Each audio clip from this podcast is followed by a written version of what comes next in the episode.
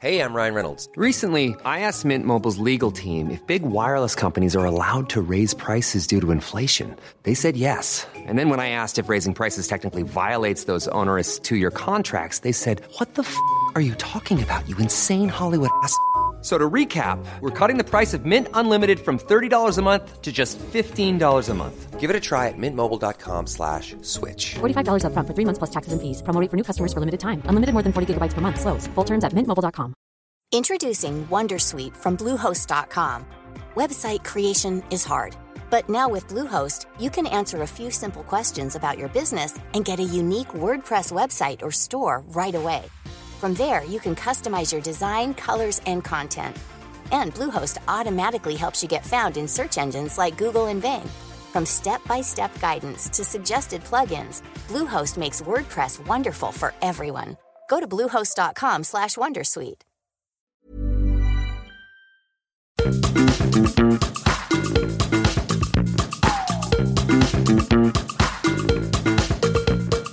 This is Reasons to be Cheerful with Ed Miliband and Geoff Lloyd. Hello. Hello, I'm speaking to you from Bonnie, Scotland. And how is Bonnie, Scotland? Oh, very bonny. I um I swam in the North Sea this morning. Wow. I mean that is impressive, isn't it? how was the North Sea? It was a great experience. I did a book event in St Andrews last night, and at the end of the book event, and I'd said this in during the event, I, I said I must get somebody to tell me about swimming in the sea. So I then asked, and I said, "Who swims in the sea?" And a few people put their hands up. Quite a few people. Who swims in September? Fewer people put their hands up. Who's swimming at seven thirty tomorrow morning? And two or three uh, students put their hand up. So we met at seven thirty this morning, and, I, and we went into the North Sea. And when you say you swam with them, what were you splashing around together? you playing a little water polo? What what what do you do? Not exactly. It was ten minutes, but it was it was ten minutes. But it was it, just, it was really nice. I did go the full. You've seen the photo, the full kit and caboodle of the socks and the gloves and the hat. I didn't want. I didn't come. I didn't come un, unprepared. Oh, so you took all your paraphernalia. I did. Wow. Anyway, I feel invigorated.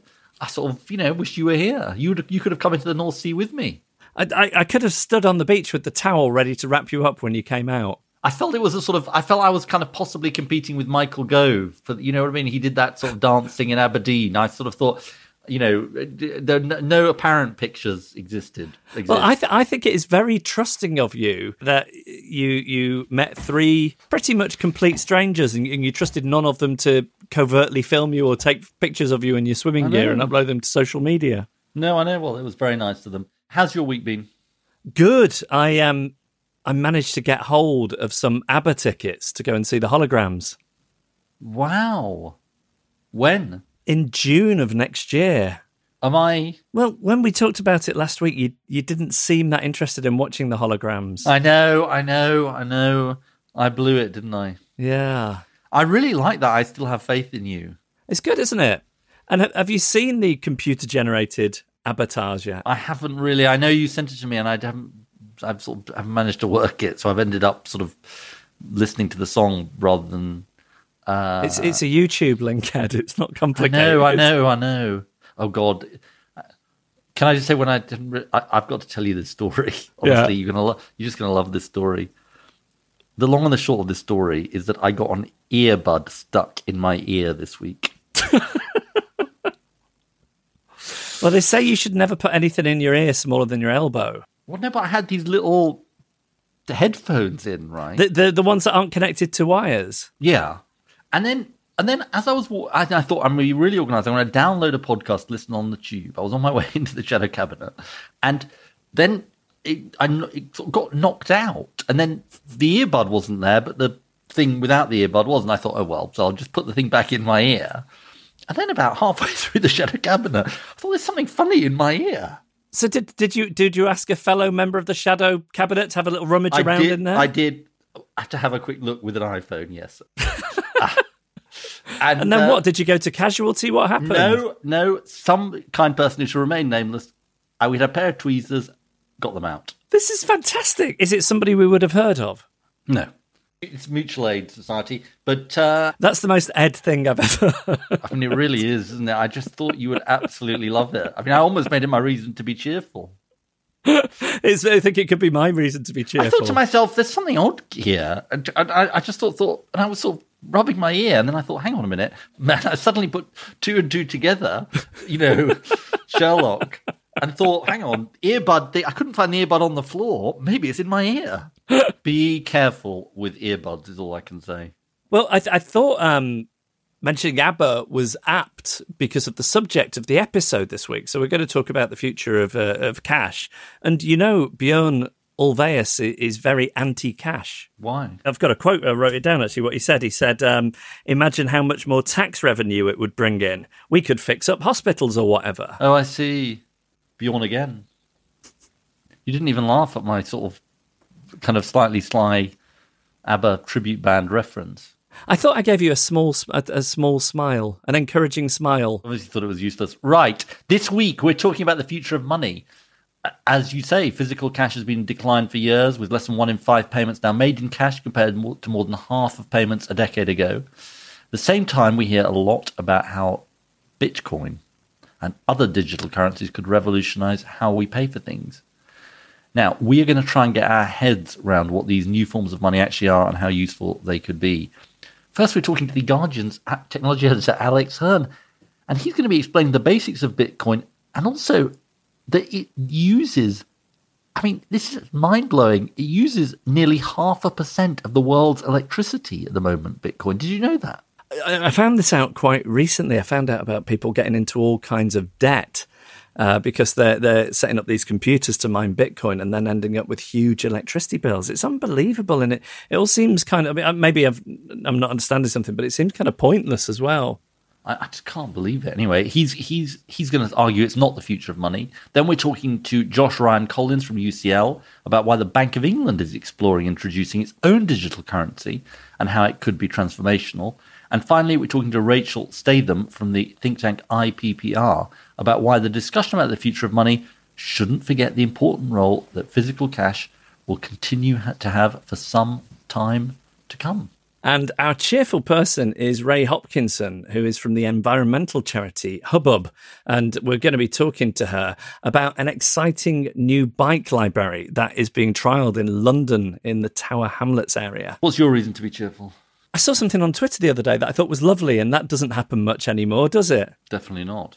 It took me back to the good old days of Twitter from about 10 years ago, and it was somebody called Dame Denise Mina, at Dame Denise Mina, who had visited the Pencil Museum in Keswick in the Lake District and then had done a Twitter thread about what she'd seen there. But I, I just loved seeing all those pictures in the Pencil Museum because I went there when I was younger and I remember seeing the world's second longest pencil. Well, that is a claim to fame. Yeah, and, and what I'm unclear of is is whether it used to be the world's longest pencil or if there was some kind of an incident with a sharpener.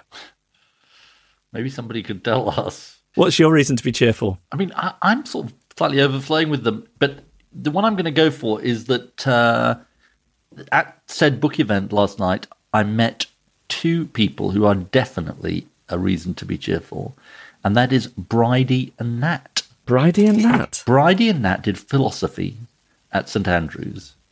What do you think they do now? Um, they, they're professional philosophers. Nope. They are detectives. They're, they're detectives solving underwater crimes in a submarine. Nearly.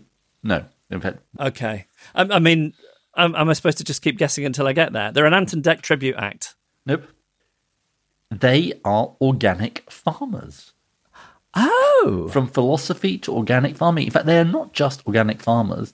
They are the Falkland Kitchen Farm, which just won, and I'm going to get this wrong, from the that just won the award from the Soil Association for the best organic farm under 10 hectares. Fantastic. And what's more, they listened to the podcast and they were listening to it uh, picking potatoes at the same time as you were talking about picking As I potatoes. was talking about potatoes. so there you go. And we, you said on the podcast last week that you've you've never tilled the earth. Were they forthcoming with an offer for you to go and uh, have a go on a hoe? I think they were sort of too polite to think I kind of they I, they kind of sized me up and down and thought hmm, we don't want him we don't want him on our farm. what what it could you know things could really take a turn for the worse. You're listening listening to Reasons to Be Cheerful with Ed Miliband and Geoff Lloyd. Well, to give us the beginner's guide to Bitcoin and beyond, we're joined by Alex Hern, who is UK technology editor at The Guardian. Hello, Alex. Hello. He's he's the ABC for of Bitcoin, isn't he? Yeah. Or the A to Z, the A to Z maybe. I feel that, it, you know, in, in any social conversation I've had over the last five years. It's what you're watching on Netflix, and then somebody brings up that they know somebody who bought a bit of Bitcoin and and now is incredibly rich, or somebody who missed out on it. Uh, and and yeah, I've still been none the wiser. And in watching your videos, I feel that I've learned more in two or three minutes of your videos than, than all those conversations combined. I mean, the thing is, like, it's very easy for me to sound like I know everything, but I am also the person who has on file, uh, written in 2013, a piece saying Bitcoin was wildly overvalued at $35. So I trade all of this cred now in for actually having been right then and buying some bloody Bitcoins. Well, Yeah. let, us try and bring some of your magic to our listeners then. So, so let's start with the basics. Uh, we've all heard the word, we all use the word, but what is it? Bitcoin is a decentralized peer to peer currency. A uh, lot of buzzwords, but that means it is um, the first real working example of a an online form of money, a, a, digital native form of cash that didn't rely on some middleman, some uh, a bank or a company like PayPal to act as the go-between for all of the financial transactions that happened on it. On a technological basis, that's a really tough nut to crack because if you think about what uh, what digital money means, it's very easy to do it if you have a centralized thing because then it's just Santander records how much money I have in a big spreadsheet or thereabouts. And when I send someone money, they drop the number down. When someone sends me money, they raise the number up. And because everyone trusts them and the other banks, that's fine. When you lose those centralized authorities, suddenly, you know, there's no real way to stop me sending you money and telling you, don't worry, I've changed my record of it, and then not changing my record, haha, and sending money to everyone. You know, you can cut and paste a JPEG a million times, so you can't exactly use a picture of a banknote. So, what do you do? And Bitcoin is the first big answer for what you do, which is basically throw maths and computer cycles at it so that you can build a global network where every member of the network spends real resources proving that they believe that what is on the network is true. And you know, you can get more or less in depth than that, but those real resources are a big part of it and the the decentralized aspect is the other. Because that resource part is is is what was kind of um, revelatory to me because I understood mm. it as. Uh, it being some kind of digital bureau de change into a digital currency, but it, it's not just that. Then it, it, it's it's being mined and created out of thin air using I mean, this this bit you're going to have to go through with me. On this mining, Yeah. yeah, mining thing is like So- mind blowing. The fact that it's half of the wor- half a percent of the world's electricity is just. I when It's I read that recently, I just couldn't believe it. So, so to to make new Bitcoin, you you have to get your computer to solve an equation, but you. Your your computer isn't solving an equation for the good of humanity. It's just doing it to prove that you, you're willing to put in the effort to make the Bitcoin. Exactly. Basically, the way the, the Bitcoin network is secured, the way that everyone on this network makes sure that no one can just jump in and lie about how much money they have, is that every 10 minutes, one person on the network is given the right to validate all the transactions that happened in the last 10 minutes. And that means they take all, you know, everyone is sending every transaction they do all the time to everyone. So everyone is storing a record of every transaction. Every 10 minutes, you go, stamp, I have heard these transactions. And that stamp doesn't go to a centralized authority, it doesn't go to your Santander or your PayPal. It goes to effectively the winner of a big old lottery. And the way you enter that lottery is by doing arbitrarily hard maths on your computer. Literally pointless equations. The only reason why these equations exist is because they're hard to do on a computer. And that means that you can't do you can't just randomly spin up a billion lottery tickets to this lottery because each lottery ticket takes real computer cycles and so real electricity and real time to do. And that means that if you win it, if you win that lottery, then you're probably invested in the future of the Bitcoin network. You're probably not going to just randomly declare, oh, actually, all the money's mine. because you know that A, the next lottery will win and undo it and go, that guy was a liar. And B, you've just spent real money backing up the Bitcoin network to win Bitcoin. You don't want to just crash the value of the whole thing. The difficulty with this sort of arbitrarily difficult maths is that the reason why people are incentivized to do it is every 10 minutes, the winner, as well as giving the right to stamp for past transactions, also gets some Bitcoin, the only newly created Bitcoin in the entire network. It's currently about six Bitcoin, which is, I mean, it'll change by the time this airs, even if this is live, but uh, six Bitcoins, I think, about £70,000 now. So every 10 minutes, the network creates £70,000 worth of Bitcoin afresh. And kind of just as a, as a basic rule of economics, that means that it's worth the network at, at large spending £70,000 worth of electricity every 10 minutes forever. And and that's an awful lot of electricity. That's a whopping massive bill, about the size of Finland, seven times Google's annual energy footprint. You know, that's only there so that you can have Bitcoin in this decentralized way. So, are there lots of people making money from the process of the mining? Are there people like winning the Bitcoin? Well, are there people who sort of yeah. So, so you make 6.25 i think handed out every 10 minutes to to a lucky miner and it is quasi random um, but in practice most people mining now tend to do it in these large pools. Again the lottery analogy comes back right? You don't want to throw all of this time and money at it and maybe not win. So instead you pool your computing resources with 10 million other people. You know that one of you is going to win it every hour or so and you split the resources it comes out in practice not that many people make huge sums of money from mining because it's so carefully calibrated, right? Unless you have a very cheap source of electricity, you're probably going to end up spending as much money on the electricity and the computers as you get from the mines. Is there a way of getting computers to do these equations or s- some kind of way of uh, validating the Bitcoin without using so much energy or, or uh, doing it in a way that is more renewable? So, yes, but, and yes, and. The main way that Bitcoin is underpinned, this idea of proof of work, there is no way of creating a proof of work that isn't wasteful because the waste is the proof. If you weren't wasting real resources, then it wouldn't cost you money to try and effectively to try and print more lottery tickets than everyone else combined and guarantee that you win that lottery I was talking about earlier. So it has to cost you something real. Um, on renewables, you can't force it because it's a decentralized network. You would have no way of stopping other people from coming onto your renewables only Bitcoin and mining with other things because if you tried to require proof, well, then it's centralized again. Who do you hand the proof to? There are arguments that Bitcoin fans make that the economics of Bitcoin incentivize people to use renewable electricity.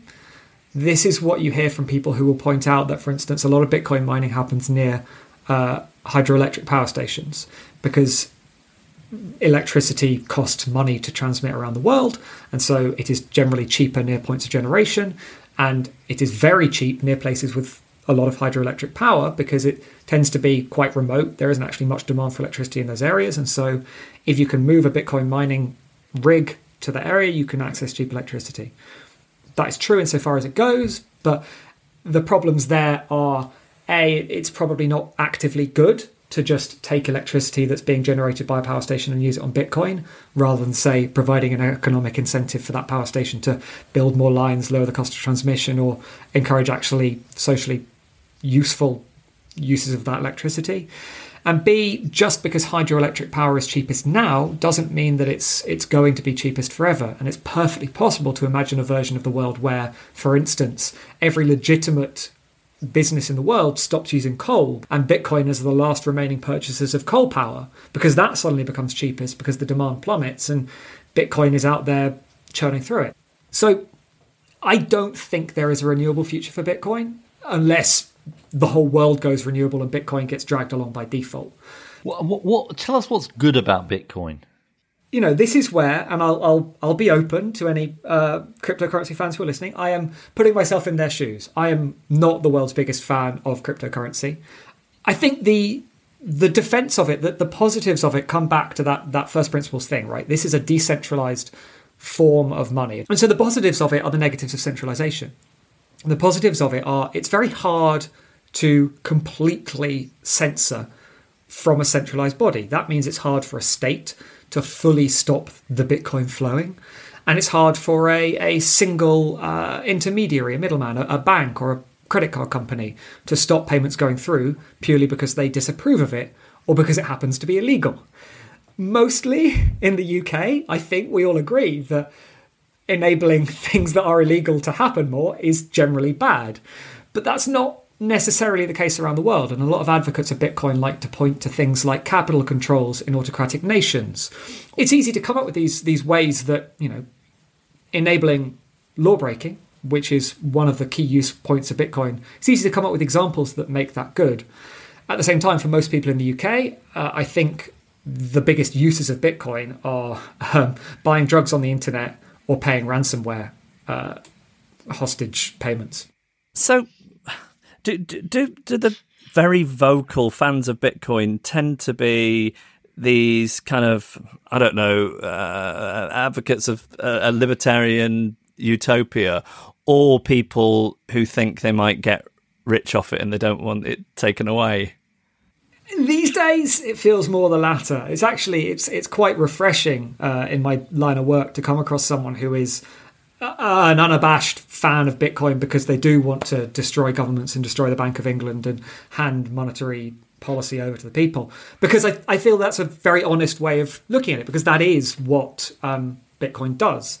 The people who kind of like Bitcoin because well, you know, you can you can speculate on it, make a bit of money, but I quite like the world mostly as it is, are I think to a greater or lesser extent deluding themselves.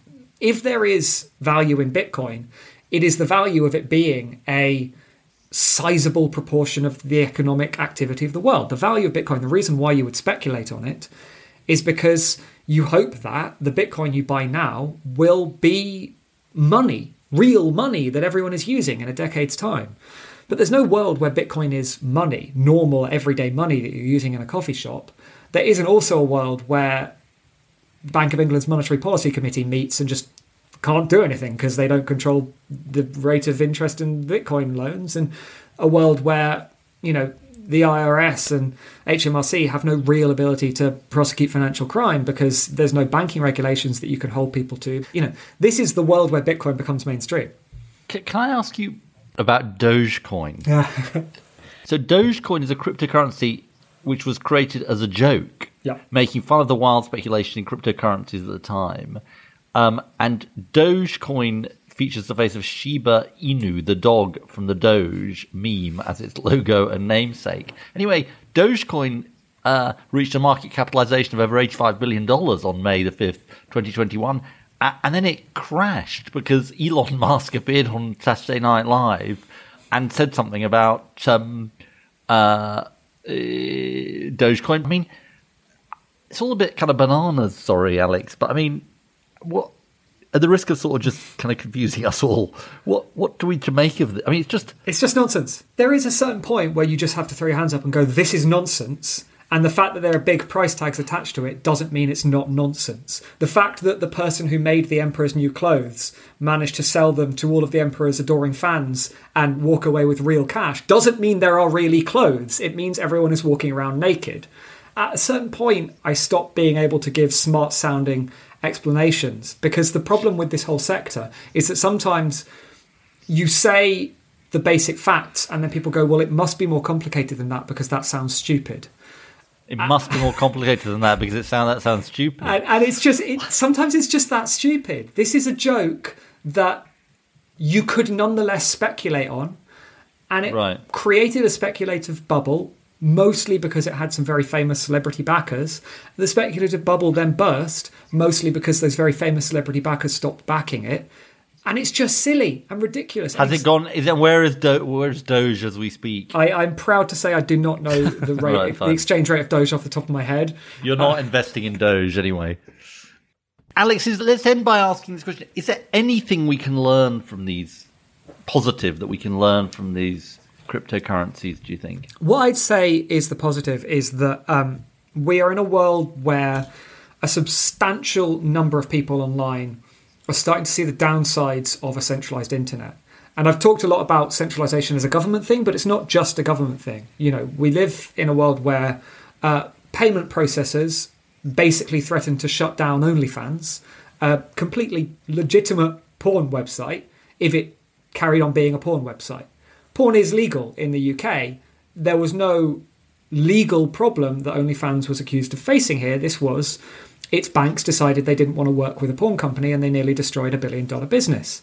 Facebook decides the contours of speech in much of the Western world. I think a lot of the appeal of these digital currencies is from people who want a way of ending that centralization. Decentralization appeals to them as it appeals to me because it is ultimately about power. I just don't think breaking the ability of governments to enforce laws is worth what it would gain. And I have no real faith that a crypto first world wouldn't just invent its own new gatekeepers. But I can see the appeal. Well, look, I think you have absolutely lived up to your Mr. Bitcoin, uh, here's the ABC or A to Z reputation.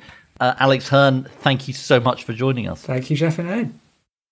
Well, look, I'm glad to say to carry on with the sort of explanation of cryptocurrencies and what we can learn about digital money and the future of money we're joined by Josh Ryan Collins, who's head of finance and macroeconomics at the UCL Institute for Innovation and Public Purpose. Josh, thank you for joining us for this rather mind bending uh, conversation. Let's start by sort of moving on a bit from what we talked about with Alex, which is about central bank digital currencies. So maybe you could start by telling us why governments around the world beginning to explore them. Mm. The concept's been around for, for some time, about 10 years. But um, but just recently, you've had this emergence of, of other forms of digital currency, Bitcoin, stable coins. And because of developments in information communication technology, the scalability of these types of innovations is suddenly looking more feasible. And I think central banks, to some extent, see that as a potential threat to their sovereignty, really, over the monetary system. But there are a range of other reasons, I think, for implementing a digital currency. The ones that the central banks are most attached to, I suspect, are around financial stability and sort of power and control over the monetary system. And to sort of hold on to the kind of thought then, how would these central bank digital currencies be different to other digital currencies? Yeah. So the, the, the major difference would be that the digital unit issued by the Bank of England, the, the central bank digital currency, uh, would be the safest form of asset you could hold, in that you, you can't have a run on uh, a central bank IOU uh, because the only way to redeem a central bank IOU is to get another central bank IOU.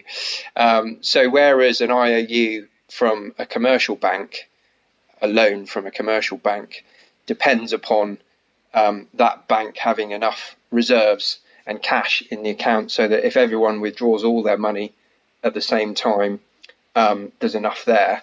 That, that, that sort of run type scenario never applies to a central bank digital currency.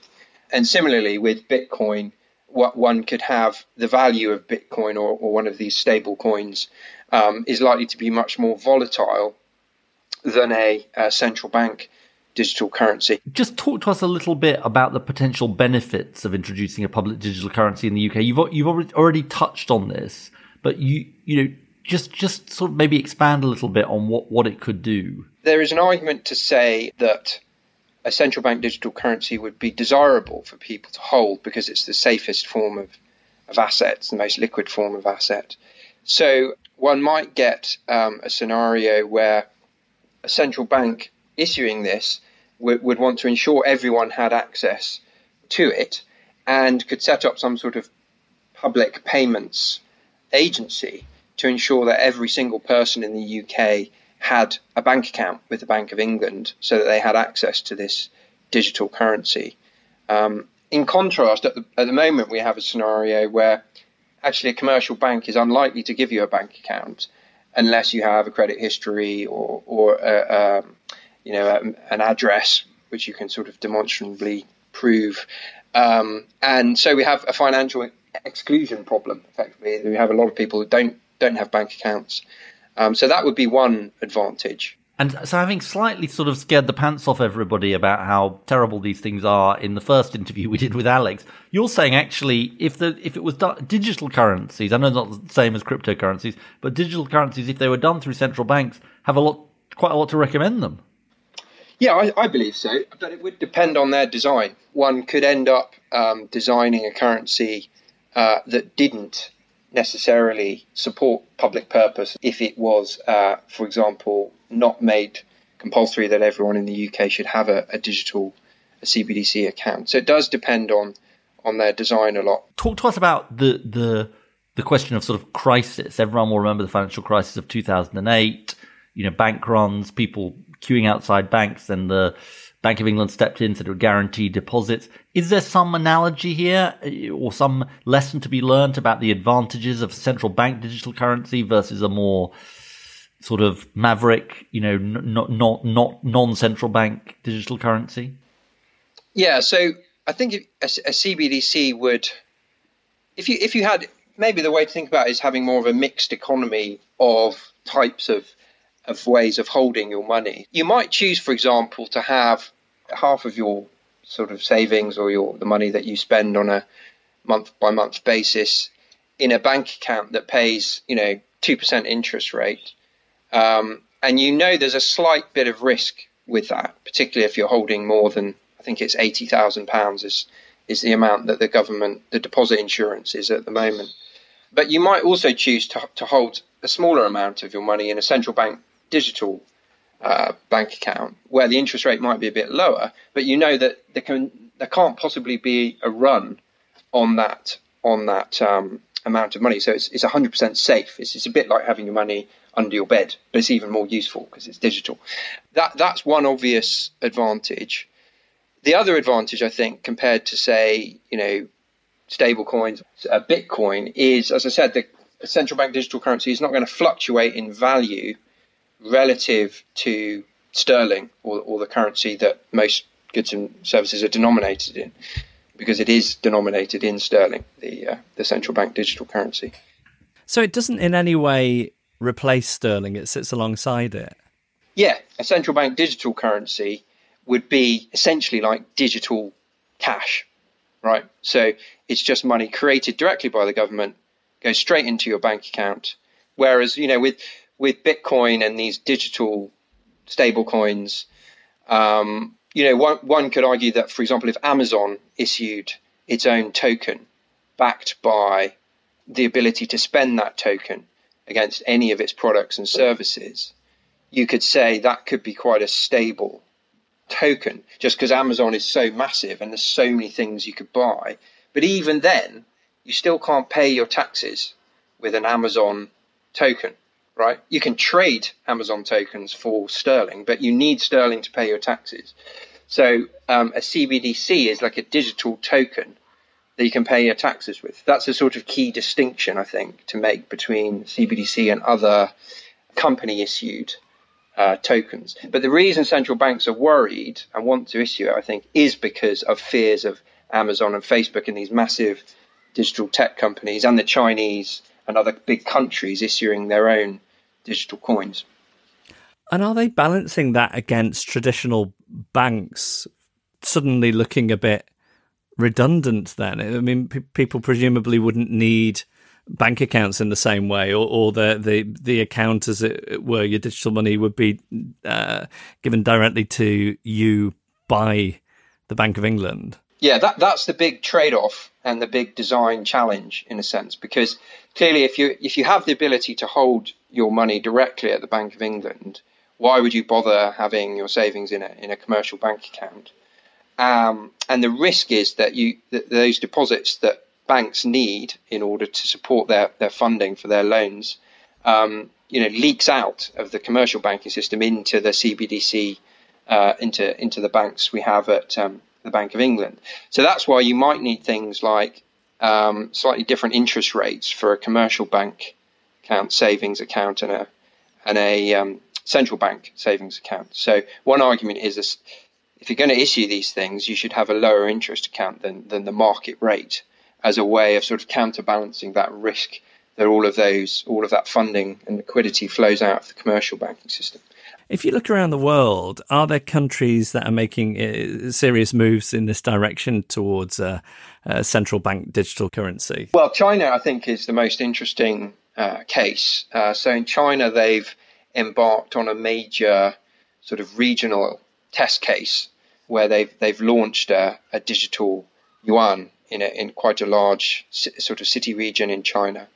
Um, I haven't seen the sort of initial results or, or any evaluations of it, but China is also interesting because they've they've had a couple of different um, private sector issued uh, payment systems and, and, sort of digital tokens. The government's clearly concerned that this private sector issued payment uh, sort of currency is going to overtake the yuan in popularity, um, and that's clearly a driver for them to issue their own the other reason China's interesting is kind of obvious that it's you know global superpower rivaling the US, and I think a fear for central banks in, in the West is if this currency is successful, this digital yuan, might you see um, investors moving their assets out of dollars or sterling or euros into digital yuan?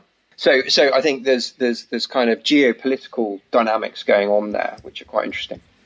Well, well, given that, how how seriously are those conversations being had in the Bank of England? I mean, is is it something you would see happening here in the next decade? Some kind of trial? Oh, absolutely. I think it'll be sooner than that. I think it'll be. I think there'll be a trial within the next three or four years. I would say, um, and then I would expect a fully fledged currency within you know maybe six or seven years. But you know, I'm not. I'm not. Um, I wouldn't put money in any of this. but my concern a little bit is that the whole thing's happening without much public scrutiny or democratic scrutiny. Um, so the Bank of England's consultation, for example, was was quite focused on kind of you know what what financial institutions think about this and what companies think about, and much less about what households think and civil society. And I think there's a there's a bit of a risk that we miss the opportunity to sort of rethink the monetary system more broadly um, in terms of its public purpose as a utility, and that you know applies to the, the financial exclusion issue and the getting credit to the right parts of the economy type argument. I think all of those things could be addressed to some extent by this, but they might just not be addressed if if there isn't more sort of democratic scrutiny of it. Well, it's uh, it's it's so interesting Josh, thank you so much. That's Josh Ryan Collins from the UCL Institute for Innovation and Public Purpose. Thank you. Well, to give your uh, give your head a break from spinning, we're we're going to um, move off digital currency and talk about the future of cash itself with Rachel Statham, who is a senior research fellow at the IPPR. Hello, Rachel. Hi there. Hi. Uh, I know there was um, an IPPR re- report last year about the future of cash. So I want to talk to you uh, uh, about the detail of that. I guess the, the, the first thing is I said to earlier, I, I really I really dislike cash. It drives me nuts when places will only accept cash. Um, and I understand some people don't have access to, to, to bank accounts and so forth should we be thinking about bringing people up to be able to access digital transactions rather than sort of slavishly hanging on to cash? uh, yeah, I think for, for those of us who already live quite uh, digital lives, uh, it can be a bit confounding to think about uh, the, you know the continued need for cash what we found through our research um, and from talking to people across the UK um, is there is a kind of hardcore people who still rely on cash day to day, um, as well as people who you know prefer to use cash uh, for whatever reason. What are the reasons people prefer to use cash? So we found there's a, a major motivation is a sense of control. People feeling like they can better manage their money, manage their money more effectively, um, if they can kind of see the cash in their wallet, uh, you know, either uh, at the end of the month um, or the end of the week um, as well uh, as a, uh, levels of kind of distrust uh, in banks or other financial institutions, or people feel like they don't trust um, kind of digital providers to be able to manage their money as reliably as, as they can if they can kind of see the cash uh, uh, that they've got in their hand. Um, and people also expressed concerns around privacy. People uh, weren't sure why people needed to know, you know, kind of what they're spending their money on, you know, or how much they were spending. Um, and that sense of privacy we found was really quite tangible, and um, particularly amongst um, older people who've been using, you know, kind of cash as the norm throughout their lives. I think particularly uh, those that rely on cash tend to be people managing tight budgets, uh, people on lower incomes, um, who you know really need to know where where every penny is going. Um, we heard stories, for instance, um, from mums who talked about you know the start of the school year, they make sure they pay for uh, a school uniform in cash. Um, so that if uh, you know a fussy wee one uh, has you know needs a different size in something, they don't need to pay out twice um, and wait for a refund to come back into their account as well as um, people who you know have experienced financial insecurity and you know who don't trust uh, banks not to um, kind of put you know unseen charges on things because they're concerned about things like uh, overdraft fees um, and cash is an option uh, that you know kind of eliminates some of that risk for them. How many people don't have access to uh, to a bank account? So you know, there's about five million people in the UK that are uh, reliant on cash still. Um, and then, you know, there still is a kind of significant core of, um, of kind of unbanked adults um, who don't have any access to kind of digital uh, digital banking um, at all. Um, and those be people will, with no fixed address, people who uh, are really kind of entirely digitally excluded, people with experience um, of homelessness. And this shift towards a digital world where now you can no longer get on a bus, you know, or kind of buy a, a cup of tea without uh, having access to those you know, to digital payments uh, is a real concern. Um, we've, we've definitely seen uh, you know those kind of uh, those kind of concerns accelerate through the pandemic as well. At the start of the pandemic, I started taking pictures whenever I went into you know kind of shop or a cafe um, that had um, you know a sign on the door saying we're no longer accepting cash. Sorry. Um, and now I've you know stopped stopped taking those pictures altogether because uh, that's so commonplace. You know, so we saw you know I think initially uh, kind of concerns about uh, potential transmission of the virus via cash. I think a lot of those concerns have been assuaged. Um, but we have seen a transition, particularly for small businesses, uh, towards kind of digital only payments. There is a worry that that excludes people from, you know, from uh, taking part in the local economies, you know, from going along and, and, sharing a cup of tea with somebody in a local cafe. Um, if you feel like, uh, you know, you might not be able to, to pay for that reliably. And, and, and thinking about the future, is it more important that we preserve access to cash or is it about uh, plug in some of the holes that you've talked about with regards to people being able to have bank accounts or refunds not going into people's accounts quick enough, or just the trust in digital transactions. Where should the focus be? So I think we are going to need to retain uh, kind of basic cash infrastructure in the UK, um, particularly while digital technology uh, kind of uh, catches up um, and becomes more inclusive. But there are concerns about people who uh, are unlikely to be able to use um, digital payments, um, you know, for all their needs. Um, if you think about people with um, learning disabilities or somebody with dementia trying to manage uh, kind of digital banking, and um, particularly people who rely already on carers to help them manage their money, um, cash is a really helpful tool there. Um, although you, you, know you could see a world in which digital um, digital solutions offer you know kind of greater control, greater oversight, you know than, than cash does. But I think that you know there's definitely uh, consumers who you know you think that cash is kind of their right and rightly so to have you know to have that level of privacy. Um, so we're going to need to see, uh, I think, better incentives uh, to make digital new, te- new digital technologies more inclusive. But we're also going to need to see uh, serious action um, to to retain our cash infrastructure to make sure that you know that there are payment options available to everyone um, across the UK. So, so, Rachel, given everything you've said, what what should governments be actually doing to protect access to cash? Um, so we've called um, for legislation uh, to, to make a universal service obligation on cash. That would be a bit like what we've got for kind of um, water access for other really basic utilities. Um, and that can make sure that we've got access to cash uh, in, in, every kind of town, village, city across the UK. Um, and that'll make sure that we don't have people that are kind of excluded through the process of this transition. Um, but it's important that we also look towards um, kind of technological uh, solutions uh, like in-store cashback across local economies uh, for local shops and businesses to provide. And we also need to think about things like ATM uh, provision. So we know from uh, analysis of the UK ATM network at the moment, you know, where people actually get cash out the provision is a lot more patchy um, in more deprived areas and lower income areas um, than it is in you know in city centres um, where people are actually less likely to be relying uh, on on cash payments to start with. So we need to see action to make sure that there is, uh, you know, c- the cash continues to be viable. Um, but that also matters um, for small businesses um, who are facing uh, high charges to process cash. Some of them are deciding it's not worthwhile, you know, to accept cash payments because they're a smaller and smaller portion of the payments they're they're receiving. Um, so that kind of um, banking infrastructure across the UK matters not just for consumers but for uh, you know for vendors, for people accepting cash payments too fundamentally, how can we make digital payments more accessible to people and make the transition to digital payments as fair as possible? Yeah, so we've got concerns about making sure that uh, you know there are the right incentives in place for people who are developing new digital technologies. That it's not just serving um, those consumers whose habits we already understand the best. So those people who are very digital, um, you know, whose uh, bank might be able to know exactly where they spend just about all of their money. So there is a risk um, that we see uh, better and better services for those that are already digital. Um, you know, the kind of digital consumer can have a really clear overview of their finances. They can use kind of integrated tools along with their banking apps to save better or to, to see where they're spending. Um, but those um, who are more likely to rely on cash, who are less likely to, to be online, who are less able at the moment to use those tools, um, being left behind. Um, and so we need to make sure not just um, that new digital technologies um, are kind of uh, accessible in terms of disability, but that they uh, you know, are taking into uh, into consideration the kind of range of consumer preferences and where different consumers are at when it comes to digital tech.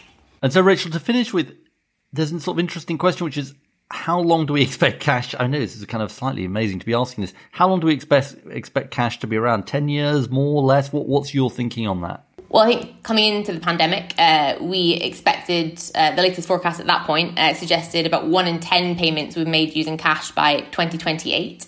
Um, and now we've seen a much more rapid uh, you know, kind of shift towards uh, digital payments. So there was a 35% decline in cash use just in 2020 alone. We expect that uh, kind of uh, acceleration will have continued through uh, this year too. Um, and so we could see, you know, less than less than one in ten payments uh, being cash payments uh, really fast, and that does raise, you know, considerable questions about uh, about how we can make sure that the UK's cash infrastructure remains viable. And there's big questions also about what this means for um, our growing digital economy. Well, look, Rachel Statham from IPPR, it's a really important subject. It's really important for social justice reasons to understand the role of, of cash and the impact that its disappearance could have. Thank you so much for joining us. Thanks very much for having me. Well, it was a head scratcher, mind bender, brain teaser. Uh, anything else? Any other sort no, of no, no, all of the above. Here's here's the challenge for me. I'm going out to dinner with some people tomorrow night. I want to see how much I can retain of what Alex explained to me so that I can sound like some kind of authority on the subject of Bitcoin. At the moment, I think I'm holding it in my head quite well. Will that sustain for 24 hours? Well, I find it very, I think it's hard. It is. It is. I mean, what do you think then about, I mean, maybe we should start at the back first. I mean, cash. Yeah.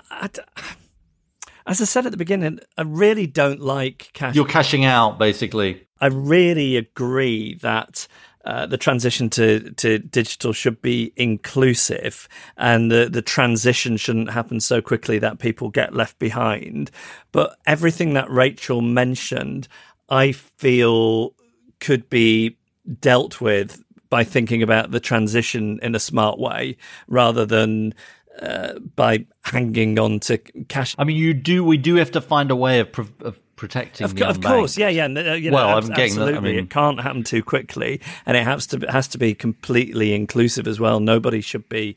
And also, all, for older people, I mean, I think there are. I mean, I don't know. I think there might be limitations. But that, that's you know yeah, I mean? but that, that's that's what I mean about too quickly. But people people do adapt. We adapt to all kinds of things, don't we? Probably when well, people started using money, people saying, oh, "I'd just rather barter by swapping a goat for a pig," or you know. I mean, that's what the podcast of the time was saying. uh, I was really struck by the conversation with Alex because very few people sort of call out this whole Bitcoin thing as just like really an unalloyed bad. Mm. People sort of think, well, it's overvalued and it's a bit of this and it's a bit of that and it's so on, but there's virtues and so on. And I mean, I suspect his view is kind of controversial, but I thought it was quite interesting that he was quite, you know, sort of, you know, very, very hard, hard, hard, no, hard nailed Yeah, because it. it. sometimes has this kind of tech ideal, this Silicon Valley ideal. Yeah, yeah, yeah, yeah. When in actual fact, you think you know, it's, it's people looking at capitalism thinking, God, I missed out the first time round. What if we build a new one? Then I could be one of the winners. But but but oh, maybe the central banks thing is the is going to be the answer. Maybe the central banks have realised, well, look, there's something in this, but we don't. We're not going to have it like as a kind of cowboy sort of set of institution, non-institutions. We've got to have some semblance of of sort of check on it. Final thing, we didn't really. The Geoffocracy didn't get much of a look in. What's gonna What's gonna happen in the Geoffocracy on this? We're going to go cash free, but we're going to have Y- yeah. uh, we're to have uh, uh, banknotes as NFTs, non fungible tokens. Don't worry, Ed, you're looking confused. We can do an episode about that another time. I really want to do one on non fungible tokens. I have actually. not got a clue. If you think this made your head spin, start getting into that stuff. Send us your ideas or suggest a guest for a future episode. Email reasons at cheerfulpodcast.com. Find us on Facebook or tweet at cheerfulpodcast. Introducing Wondersuite from Bluehost.com. Website creation is hard, but now with Bluehost, you can answer a few simple questions about your business and get a unique WordPress website or store right away. From there, you can customize your design, colors, and content. And Bluehost automatically helps you get found in search engines like Google and Bing. From step-by-step guidance to suggested plugins, Bluehost makes WordPress wonderful for everyone. Go to bluehost.com/wondersuite. Before Shopify, were you wondering where my sales at? Now you're selling with Shopify, the global commerce platform supercharging your selling. You have no problem selling online, in person, on social media, and beyond. Gary, easy on the cha-ching. oh, sorry, but my Shopify sales are through the roof. Start selling with Shopify today and discover how millions of businesses around the world use Shopify to ignite their selling. Sign up for a $1 per month trial period at shopify.com slash listen. Shopify.com slash listen. And for our cheerful person this week, we're, we're going to talk about a project that is, I think, so interesting that as soon as Joel told us about it, we thought, oh, we, we've got to find out more. It involves, without giving too much away, a disco bike, but that is just a small part of it. Um, from the environmental charity Hubbub, we are joined by creative partner Ray Hopkinson. Hello. Hi. Hello. Hello. Well, thank you for um, thanks for taking the time to talk to us, and you're here to tell us about a bike library. Um, so let's start with basics. I mean, a, a bike library, and I know those two words; they don't usually go together. No, they don't. And there's been a lot of confusion along the way as to what on earth a bike library is. But essentially, um, it's a library where you don't borrow books, but you borrow bikes. Um, but actually, it's more than that. It's a kind of holistic um, cycling hub um, where we offer free bike loans, free cycle training, um, bike maintenance. As you mentioned, access to a disco bike, which is pretty cool. It's a stationary bike which um, powers music. So, what is like? It's, it's a dynamo that gets that gets the music going. Yeah, exactly. And is it a disco-like experience being on the disco bike? There's no kind of lights um, or dancing, but yeah, it's a it's a kind of cheery, fun action to add a bit of, of positivity into a, a bit of a mundane day. I'm all for the, the, the, disco bike. And, and this is in Tower Hamlets in London. Tell us a little bit about why Tower Hamlets and then what kind of response you've had from the community. This project is a, a collaboration between ourselves at Hubbub, um, Sustrans, who are a walking and cycling um, charity that you might have heard of, and then Poplar HARCA, who are a housing association um, in Poplar.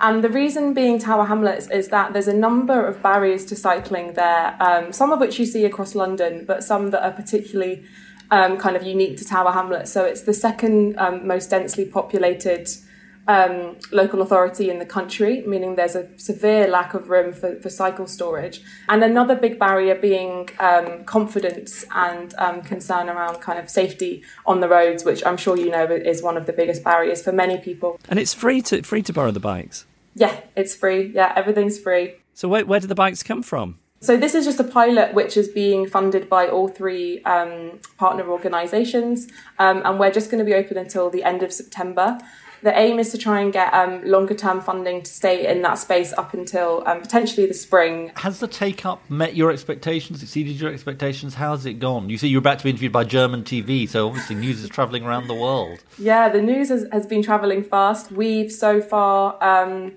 engaged with around 400 people um, in the first month, and 200 people have joined activities. So, from our point of view, it's um, exceeded expectations. Most of the activities are, are, fully booked, and we're trying to accommodate more people where possible. Um, what, if I may ask, what, what sort of gave you the idea?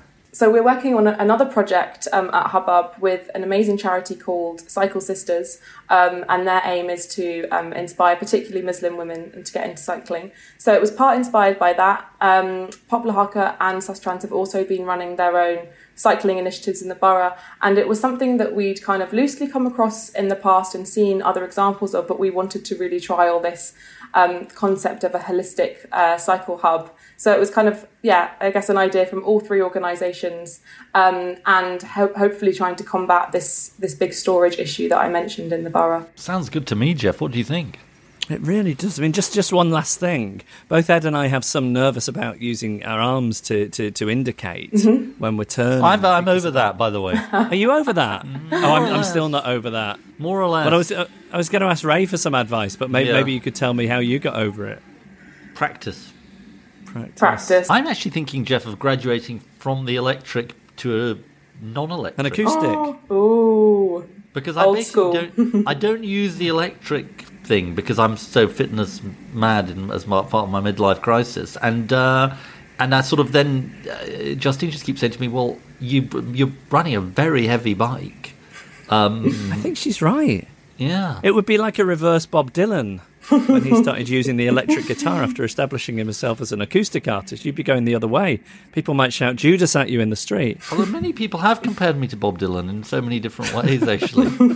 Ray, thank you so much. As as we as Ed said, you you're very much in demand. A lot of people want to talk to you about this. So thank you so much uh, for for telling us. Uh, and it's the Chrisp Street Community Cycles. If people want to look it up. and if people want to set up their own, at the risk of inundating you with requests, they can contact you. Go for it. We're ready. Yeah, please do. Um, you can email us at hello at hubbub.org.uk. Reasons to be cheerful with Ed Miliband and Geoff Lloyd. Well, I'm off to the Royal Mile to do my event in Edinburgh. Uh, what what are you what are your plans for the weekend? I, I was half thinking about uh, taking a train to Edinburgh and uh, watching from a distance as you try and rustle up more people to join you for swimming at an ungodly time in yeah, the morning. Yeah, that's true. I, I- talking of my exercise and sort of general bra- braggadocio, I have smashed my personal best at park run, twenty three thirty four. It's not the roids, is it, Ed? What? Roids. What's the roids? You're not taking steroids, are you? No, I promise you. Okay. I deny. okay. I deny all sort of steroid um, allegations. Great. Uh, I, I deny all hemorrhoid allegations. Yeah, I thought that's what you might have meant. Uh, I thought that might sort of somehow make me run faster. Um, should we thank our guests? Yes. Alex Hern, Josh Ryan Collins, and Rachel Statham. And thanks to Ray Hopkinson from Hubbub. Emma Caution produces our podcast. All the research and guest booking is done by Joel Pierce, who's supported by Joe Kenyon at Goldfish. Gail Lofthouse is our announcer. Ed Seed composed our music. James Deacon made the idents. And our artwork was designed by Henry Cole. He's been all at sea. He's been a landlubber. And these have been Reasons to be cheerful. When you drive a vehicle so reliable it's backed by a 10 year, 100,000 mile limited warranty, you stop thinking about what you can't do and start doing what you never thought possible. Visit your local Kia dealer today to see what you're capable of in a vehicle that inspires confidence around every corner. Kia, movement that inspires.